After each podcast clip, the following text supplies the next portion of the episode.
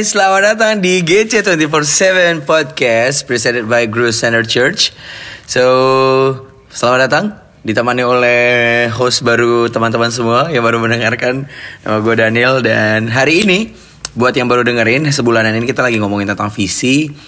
Dan hari ini kita akan ngobrol dari orang yang punya salah satu orang yang punya visi menarik ya. Gitu. Dan tanpa berlama-lama aja kita panggilin aja kita kenalkan dia namanya namanya Elvaldo Padahal, Tobi padahal, padahal gue selalu ada di podcast ini loh. Jadi gue jadi tiba-tiba disuruh jadi narasumber ya. Iya, menarik ya. Menarik kan biasa lu jadi hostnya Heeh. yang suka nanya-nanya. Tapi kali ini lu Ternyata gini rasanya ditanyain. iya, sekarang lu merasakan bagian ditanya-tanyain gitu ya. So, Valdo, Apa lo apa? ya kita lagi ngomongin visi sebulanan ini dan dan gua cukup mengenal lu dan lu punya salah satu visi yang menurut gua nggak jarang orang mau melakukan itu gitu ya. Lu passionate banget melakukan itu dan lu selalu wah bener-bener on fire dan selalu maksimal melakukannya gitu. Coba ceritakan dong visi lu, Valdo. Visi gue. Mm-mm. Nggak sebenarnya sih eh gimana ya ngomongnya visi. Visi gue ini juga gue dapetnya juga baru beberapa tahun terakhir sih 5-6 tahun terakhir gitu. Gue tuh punya kayak punya panggilan gitu untuk menjalani konseling gitu. Konseling. konseling iya konseling tapi eh untuk sampai gue tahu ini ini visi gue tuh nggak cepet gitu gue akhirnya memutuskan untuk menjalani konseling ini pertama gini karena gue ngerasa eh, dari dulu tuh dari gue SMP sih yang yang gue ingat dari SMP ya orang-orang itu kalau misalnya cerita sama gue gitu. Banyak yang cerita sama gue dan gue seneng gitu ketika orang cerita. Cuma sesimpel itu doang gue seneng ketika orang cerita sama gue dan percaya sama gue sometimes mungkin gue gak ngasih solusi buat buat apa yang mereka ceritain. Tapi untuk jadi orang dipercaya untuk diceritain itu gue seneng. Gue mulai dari situ dulu. Terus eh, abis itu along the way dalam perjalanan hidup gue gue ketemu banyak orang lagi. Sampai satu kali teman gue waktu itu kuliah konseling terus gue coba kulik itu belajar konseling itu apa ternyata gue sesuka itu gitu Oh. Eh, anyway dulu waktu gue SMA SMA gue tuh pengen jadi psikolog sebenarnya Oh, oke. tapi nggak jadi karena gue waktu SMP eh waktu gue SMA itu gue masuk IPS harus IPA waktu itu nah habis itu ya udahlah gue rasa kayak nggak bisa IPS itu kan ilmu psikologi ya kan bukan ya? Bukan ya? Ah, jadi kampus yang kampus yang gue mau waktu itu Iya, untuk iya. untuk masuk Iya, iya. universitas Ini itu jelas. harus IPA jadi Iya, gue kayak iya. ah bukan jadi itu gue ternyata tapi eh, gue akhirnya percaya juga ya waktu Tuhan kasih visi sesuatu buat hidup seseorang lo mau ke mana-mana muter-muter baliknya ke situ lagi Iya. jadi kayak kita pernah bahas ini kan yang di calling kalau Iya. kalian belum dengar coba dengerin episode sebelumnya jadi kalau punya visi ke mana lo muter-muter ke mana baliknya situ lagi terus udah gitu gue coba belajar gue akhirnya kuliah lagi karena gue percaya gini untuk Tuhan kasih visi lo nggak bisa langsung gitu aja mencapai visi lo lo harus increase your value juga Yes. tetap harus belajar harus tingkatin untuk mempersiapkan diri untuk sampai ke sana. Karena waktu gue dapat itu dan gue mau sampai ke sana dengan keadaan gue yang saat itu gue rasa gue nggak nggak mampu gitu. Gue kurang nggak capable. Gue tahu big picture gue akan ke mana tapi untuk sampai ke sana dengan keadaan gue saat itu gue kayak kosong gitu gimana Iya, iya. gue mau mau nolongin orang kalau gue nggak tahu apa-apa dan ternyata konseling itu nggak sesimpel itu lo ada tekniknya lo tahu lebih dalam soal eh, gimana psikologis orang nah itu gue belajar sih gitu sih. Iya, iya, iya, iya. Menarik banget ya. Terus tapi kan eh, konseling ya.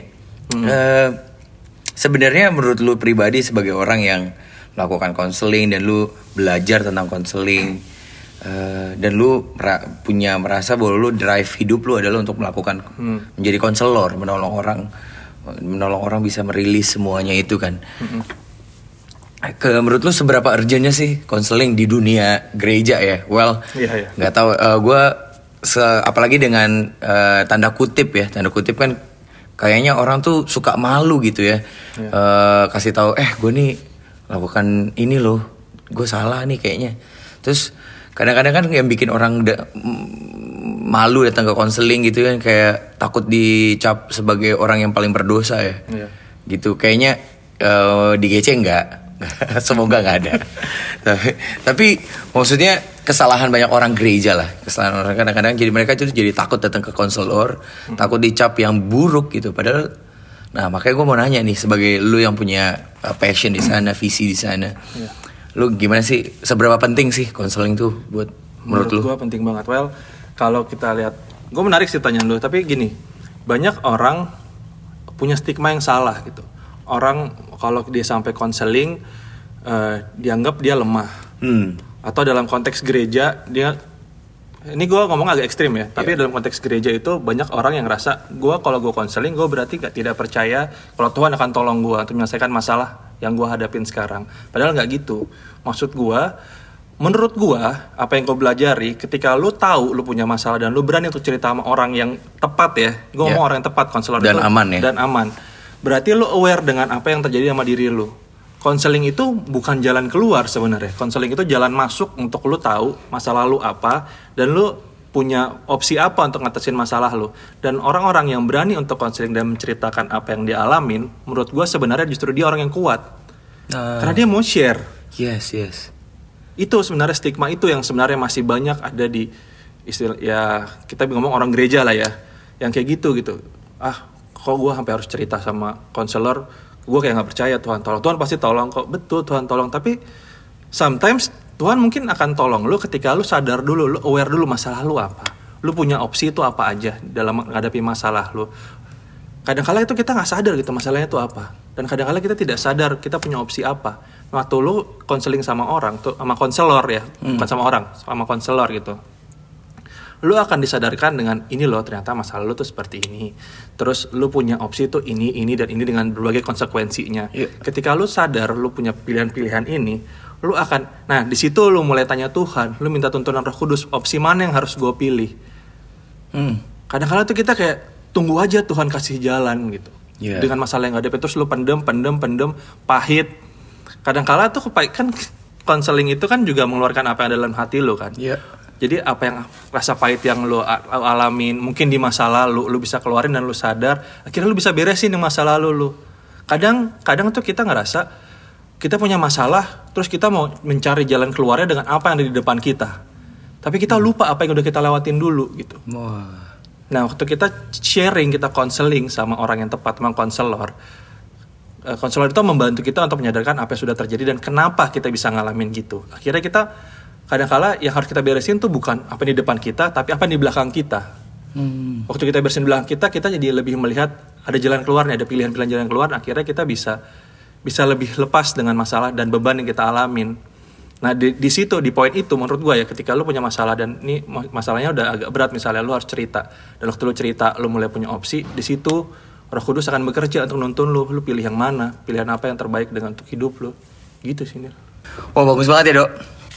Nah tapi pertanyaannya kan banyak orang takut eh, takut konseling itu dok karena ngerasa pertama dia eh, membuka dirinya dan akhirnya ngerasa nggak aman. Menurut tuh gimana dengan stigma yang kayak gitu di gereja?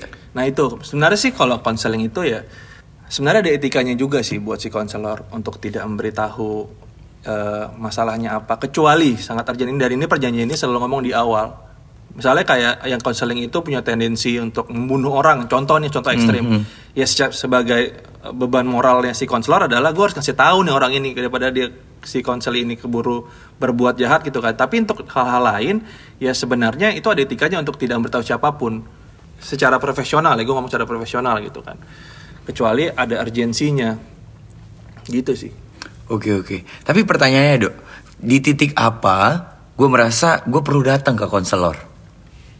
oke ketika lu ngerasa ini sudah meng- sudah mengganggu pikiran dan hati lu sebenarnya dalam banyak hal gitu. Sebenarnya hal-hal apa ya hal-hal simpel kayak kenapa gua suka emosi. Contoh paling gampang nih kenapa gue suka emosi itu tuh bisa dikonselingin loh lo tau gak sih? Oh ya? karena Contohnya gimana karena gini gue waktu belajar konseling juga kan gue konseling juga sama sama konselor profesional gitu kan. Gue cuma ngomong itu doang kenapa gue emosi? Ternyata setelah setelah gue konseling itu kan gue disadarkan dengan banyak hal. Dengan unsur-unsur yang membentuk karakter gue gitu di Ya. masa lalu Mungkin pola asuh. pola ya. asuh mungkin terus kejadian-kejadian penting dalam hidup gue sepanjang gue dari kecil sampai sekarang apa aja yang membentuk gue sehingga gue eh, punya emosi yang kayak gini yang kayak gitu-gitu tuh sebenarnya orang mungkin tidak sadar orang ngerasa kayak ya udah gue gini aja gitu tapi ketika eh, gue sadar gitu makanya konseling itu sebenarnya lebih kepada lebih untuk membuat si konseling itu aware sama apa yang dialamin awarenessnya jadi meningkat. Jadi orang itu misalnya gue bahas dalam diri dalam konteks diri gue soal emosi gue jadi punya awareness tinggi kenapa gue emosian. Dan ketika gue aware gue tahu nih gue emosian karena apa-apa-apa yang gue tekan tuh bukan dari justru yang gue tekan tuh bukan emosinya tapi, Tapi- unsur-unsur yang bentuk gue emosi. Akar di bawahnya. akarnya itu yang gue beresin. Nah dan banyak dan kalau lu tanya mulai kapan ya gitu ketika lu mulai mengganggu lu ketika hati lu mulai terganggu ketika pikiran lu mulai terganggu atau mungkin lu nggak terganggu tapi orang-orang sekitar lu terganggu Hmm. nah mungkin lu harus cerita gitu gue tuh gini nih gue punya masalah soal kayak kayak gue gue punya masalah soal emosi gue cerita akhirnya ya dampaknya kan bukan cuma buat diri gue tapi buat orang lain kadang-kadang tuh kita cukup egois untuk tidak cerita untuk kita berusaha nanganin diri sendiri tapi orang lain yang kena dampaknya gitu Wow, that's good ya. Itu itu iya ya. Kadang-kadang kita kita kita merasa supaya diri kita aman jadi kita di menutup Iya, diri kita menutup diri kita. padahal sebenarnya membuat dampak negatif buat orang buat di orang sekitar lain kita. buat sekitar kita betul Nah, Dok, eh, menarik ya. Tadi gue dengar dari bahasan kita tadi juga gue dengar bahwa waktu kita datang ke konselor, eh, konselor itu nggak akan memberikan kita jalan keluar kata lo kan. Statement lo tadi nggak memberikan jalan keluar, tapi menyadarkan kita bahwa kita masih punya pilihan-pilihan yang lain nih untuk menyelesaikan masalah kita. Nah, kenapa kayak gitu sih? Lu bisa jelasin lebih lanjut gak? ya? Ya, sebenarnya kan agak detail ya harus belajar ya. Cuma kalau secara secara cepat gitu gue simpulkan gitu. Eh, Konseling itu konse- konselor itu sebenarnya dalam proses konseling, misalnya gue sebagai konselor ya, gue tidak memberikan jalan keluar untuk lu harus kayak gini. Kayak misalnya gue menyuruh lu lah, lu tuh harus gini, lakuin ini, lu harus gini gini. Enggak sebenarnya.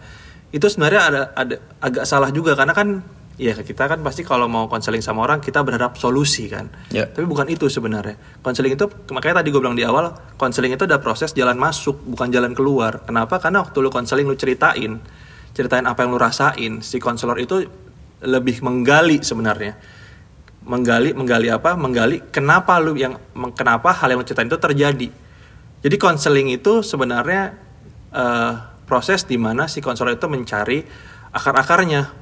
Jadi lebih digali dalamnya unsur apa aja mungkin kayak tadi kita udah ngomong bahas benar ya masa lalu atau lingkungan sekitar lu yang membentuk lu kayak gitu. Ketika lu disadarkan, kadang-kadang tuh kita kan nggak sadar pilihannya apa. Waktu lu udah disadarkan nih pilihan lu punya pilihan satu, dua, tiga, empat dengan konsekuensinya. Itu pun yang milih bukan konselornya, orang yang cerita. Eh, gua hanya si konselornya hanya menolong gua sebagai yang Sadar, cerita iya. untuk bahwa gue punya A, B, C, D Iya. dan akhirnya sadar bahwa itu salah gitu. itu pilihannya bukan salah. Ah. lu kan lu kan bisa akan akan dibukakan untuk ini nih pilihan lu. Dan kenapa lu kayak gitu? Lebih ke menyadarkan sih. Makanya makanya gue bilang konseling itu sebenarnya unik gitu. Karena kita tuh nggak nggak nggak nolong untuk kasih tahu lu harus ngapain.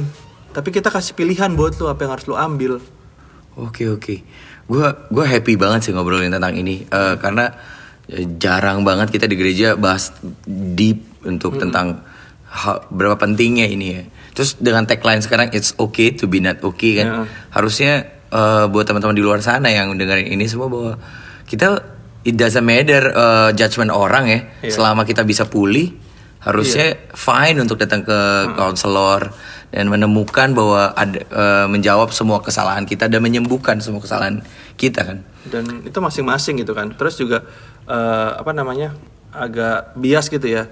Konseling itu sebenarnya bukan proses doa gitu. Maksud gua gini dalam lu proses konseling konseling itu bukan gini lu datang terus eh, misalnya konselornya pester ya pester saya minta doain ini dong. Bukan seperti itu. Maksudnya kalau itu kan cuma didoain kan tapi kita lebih menggali lagi. Didoain bisa nanti kalau misalnya lu minta doain ya kita doain. Tapi bukan di situ gitu. Areanya tuh lebih ke ke psikologis kita gitu untuk apa yang kita alamin untuk apa yang kita rasain. Gitu sih. Dan dan dalam proses konseling pun ya dalam proses konseling pun event masa lalu sama Tuhan lu bisa cerita gitu. Kadang-kala masalah kita tuh bukan cuma sama diri kita atau sama sekitar kita. Kadang-kala kita mungkin lagi kecewa sama Tuhan. Sebenarnya kan kekecewaan-kecewaan sama Tuhan yang kayak gini yang kadang-kala orang nggak mau cerita. Gimana gue mau cerita sama konselor di gereja? Orang masalah gue sama Tuhan gitu. Sebagai konselor ya kalau gue ya, kalau gue sebagai konselor, gue akan akan berusaha memahami cerita lu karena kalau gue judgement, lu kok kecewa sama Tuhan? Gue tidak tahu apa yang dialamin. Ya. Gue tidak tahu unsur-unsur apa aja yang membuat dia membuat keputusan untuk dia kecewa sama Tuhan. Justru tugasnya konselor adalah membantu supaya dia tidak kecewa lagi dengan mengetahui kenapa dia bisa kecewa. Tapi kalau kalau dari awal sudah langsung dijudge, lu harusnya nggak boleh kecewa sama Tuhan. Buat gua, ya itu membangun tembok untuk orang-orang yang kecewa dengan Tuhan tidak datang dan bercerita untuk masalah yang sedang dihadapi saat ini. Dan itu nggak adil buat Dan itu nggak yang adil. ngalamin Iya. kekecewaan itu. Uh-uh. Makanya gue bilang, makanya gue bilang manusia itu sebenarnya sangat kompleks. Tuhan tuh nyiptain manusia semua unik. Dan setiap proses dalam kehidupan manusia itu ya membentuk yang dia diri dia sekarang gitu. Even misalnya gue sama lo nih, misalnya sama ya kita ya uh, ngalamin ini gitu, ngalamin suatu kejadian yang yang nggak baik gitu. Tapi proses yang membentuk kejadian itu beda gue sama lo. Ya. Orang tua kita pola asuhnya beda, lingkungan kita beda. Jadi responnya pun mungkin akan berbeda walaupun masalahnya sama. Jadi ketika gue sama lo ngalamin hal yang sama dan kita dijudge dengan hal yang sama, buat gue nggak fair. Iya iya iya. Gitu. Karena kadang-kadang kita tuh gua gua baca baca baca di salah satu tulisan ya. Eh, Kadang-kadang tuh yang bikin kita mudah menjudge orang adalah karena kita cuma melihat sepotong dari orang itu. Iya, Dan akhirnya kita mengeneralkan semua potongan yang kita lihat itu adalah the whole dari kehidupan orang itu ya. Padahal itu sebenarnya nggak bagus banget. Dan konselor sebenarnya menolong kita untuk nggak cuma melihat satu potongan itu aja, tapi kita melihat semua Semuanya. bagian dari Iya. kue itu atau semua bagian dari kehidupan orang itu ya. Ya kan kayak iceberg gitu kan kayak gunung es kan. Lu kelihatan cuma segitu di luar. Di dalamnya lu nggak lihat segede apa di dalam yang sampai ke atas itu. Itu sebenarnya kan juga berlaku sama kayak lu lihat orang udah sukses gitu. Enak ya hidupnya udah enak. Lu nggak tahu proses yang dihadapin untuk sampai ke titik itu kan. Betul betul betul betul banget. sebenarnya cara berpikir itu aja yang dipakai waktu lo mau konseling orang makanya gue semenjak gue belajar belajar soal konseling gue kalau teman-teman gue ada yang lagi punya masalah gitu gue mengencourage untuk udah lu cerita aja mungkin nggak sama gue gitu tapi sama orang-orang yang tepat sama konselor kenapa karena gue tahu lu lu punya masalah yang kadang-kala lu nggak sadar jalan keluar lu apa lu pendem sendiri nggak lebih baik malah lebih lebih bermasalah dan dampaknya buat orang lain karena kan kita manusia ya Ya kan kayak tadi udah bilang kita GC punya tagline apa? It's okay To be not okay. to be not okay. Ya nggak apa-apa kalau lu emang lagi not okay, lu cerita. Kayak contoh misalnya, gue nanya sama lu apa kabar Nil? Luar biasa, yes yes yes. nah maksud gua, maksud gua dalam itu kan jawaban semua anak youth dulu ya Iya, kayaknya. gitu. Sebenarnya bagus ya jawabannya, tapi maksud gua kalau itu untuk jawaban luar biasa itu ketika lu tidak luar biasa, menurut gua it's okay kalau lu jawab lagi nggak baik gitu. Nggak usah harus lo Iya, jawab iya. baik gitu. Kadang-kadang tem- eh, karena orang lain bilang luar biasa terus kayak kita dipaksa untuk Iya, jawab luar karena biasa lu juga. Pressure, iya. pressure, masa orang lain jawab luar biasa terus gua Masa gue jawab gak luar biasa sebenarnya? gitu. Iya. Bahkan di saat lo jawab tidak lo, lo jawab lagi nggak baik atau tidak luar biasa, tetap Tuhan baik kan buat kita. Yes. Ya kan jadi maksud gua Karena dalam susah dan tawa Tuhan selalu baik, Bro. benar. Bener ya. Tapi iya kita udah ngomongin konseling terus Iya. eh, well eh, lu punya visi emang untuk menjadi konselor menolong orang untuk bisa rilis semua eh, emosionalnya Hmm. dan menemukan eh, jalan keluar lah membantu mereka men- menyadari bahwa ada pilihan-pilihan dalam keluar eh, dari setiap masalah mereka. Tapi eh, ngomongin visi balik lagi, Hmm. gimana perasaan lu waktu lu, lu ya gue lu, gue udah jadi konselor nih. Misalnya gue menghidupi visi gue sebagai konselor, terus lu ada orang datang ke lu, eh, lu melihat hidupnya malah nggak nggak nggak berubah. So sebagai orang yang menjalani visi, sebagai konselor, sebagai terus passion di sana, lu gimana menghadapi menyikapi itu? Well, secara manusia gitu ya, gua mungkin agak ah, pasti ada ngerasa gagal gitu kan. Tapi gini, balik lagi kita tuh cuma melakukan tugas kita aja gitu. Sisanya keputusan kan masing-masing. Keputusan orang untuk memilih jalan hidupnya itu kan masing-masing. Gue bisa kasih pilihan, lo bisa pilih A, B, atau C. Orang yang memilih itu kan sudah tahu dengan konsekuensinya gitu. Tapi sekalipun dia salah dan dibalik lagi, gue kan tetap tetap siap untuk untuk menyarikan apa sebenarnya yang pilihan mana yang lu salah dalam hidup lu. Ya sebenarnya it's okay gitu, nggak apa-apa. Kita juga nggak bisa nyenengin semua orang gitu. Yang menurut gua kita tidak bisa menyenangkan semua orang, tapi yang paling penting adalah kita lakukan tugas kita. Kalau dalam konteks gua sebagai sebagai konselor gitu ya, tugas gua bukan membuat taraf hidup orang ini meningkat gitu atau misalnya dia jadi lebih baik segala macam bukan cuma sampai situ tapi lebih ke menyadarkan ke si konseli ini akhirnya dia tahu dia punya pilihan apa. Sampai situ ya gue kan konselor bukan mentor. Kadang-kala itu yang bikin beda. Ya. kalau mentor lu bertanggung jawab untuk perkembangan kehidupannya Ya, dia kan? menemani dia Menemani sampai dia. di titik gitu kadang-kala tuh orang bias Pencapaian. antara konselor dan mentor. Gue kan konselor gitu gue cuma sampai di titik situ. Sisanya mungkin dia punya mentor dia mungkin bisa cari mentor yang bisa membimbing dia dalam proses kehidupannya lagi. Gitu sih Nil. Cuma kalau ngomongin visi lagi ya gue bilang lagi. Gue mau balik sedikit. Gue selalu percaya Tuhan tuh kalau kasih suatu visi pasti dia selalu mulai dengan apa yang kita punya.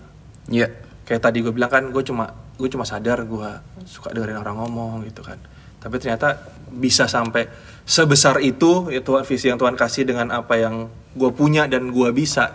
Jadi eh, teman-teman kadang-kadang ngerasa Tuhan kasih visi gue apa ya? Mungkin kadang-kadang mulai dengan apa yang kita punya aja gitu. Tuhan kan juga pasti kasih talenta kan? Vial, ini kan ngomongin visi. Eh, kan sekarang lu pasti udah punya ada orang yang datang ke lu sebagai kon- eh, untuk konseling ke lu ya, sebagai- dan lu sebagai konselornya. Eh, apakah menurut lu di titik apa pencapaian visi lu sebagai konselor? Berarti sebenarnya udah on the track nih. Tapi di titik apa lu udah bilang bisa bilang bahwa gue udah mencapai eh, visi gue sebagai konselor? Apakah sekarang berarti udah dicapai atau belum tercapai? belum sih Belum. Belum, Kenapa? sekarang belum kayaknya visi yang Tuhan kasih so- untuk konseling lebih besar daripada sekarang yang gue jalanin sih gue masih menjalani sih jadi gue masih masih berusaha sampai ke sana sih Oke, dan ini journey yang akan kita lihat terus dan mungkin one day lu akan bisa buka amin buka buka divisi konselor sendiri ya. divisi konseling ya. iya jadi Atau rumah se- konseling ya. sebenarnya gue kayak mengencourage juga teman-teman kalau yang dengar gitu yang lu punya masalah datang aja konseling gitu kan it's okay to be not okay. to be not okay Karena kita di rumah. iya betul Di rumah kita mistakes is normal. Iya, luar biasa. Benar? Benar. Dan wajar untuk kita mau konseling dan dievaluasi dan menyadari kesalahan kita. So, thank you banget Valdo. Thank you, Neil. Thank you udah bisa dengar visi lu menjadi seorang konselor dan kita belajar banyak tentang dunia konseling sedikit banyaknya. Dan sekali lagi gue mau encourage teman-teman semua bahwa nggak ada yang salah waktu teman-teman datang ke konselor dan nggak ada yang salah untuk bisa eh, menyadari kesalahan kita dan mau memperbaiki kesalahan kita dan apa pun judgement orang di luar sana nggak nggak perlu dipikirin karena yang penting adalah waktu kita bisa berdamai dan kita bisa bertumbuh dalam dalam Tuhan tentunya dan hidup kita makin naik level. Thank you, semoga Thank you, guys. te- semoga podcast hari ini menginspirasi teman-teman semua Minggu depan sama Daniel. dan menolong teman-teman semua. Hope you guys enjoy the pos- the podcast. God bless. God bless bye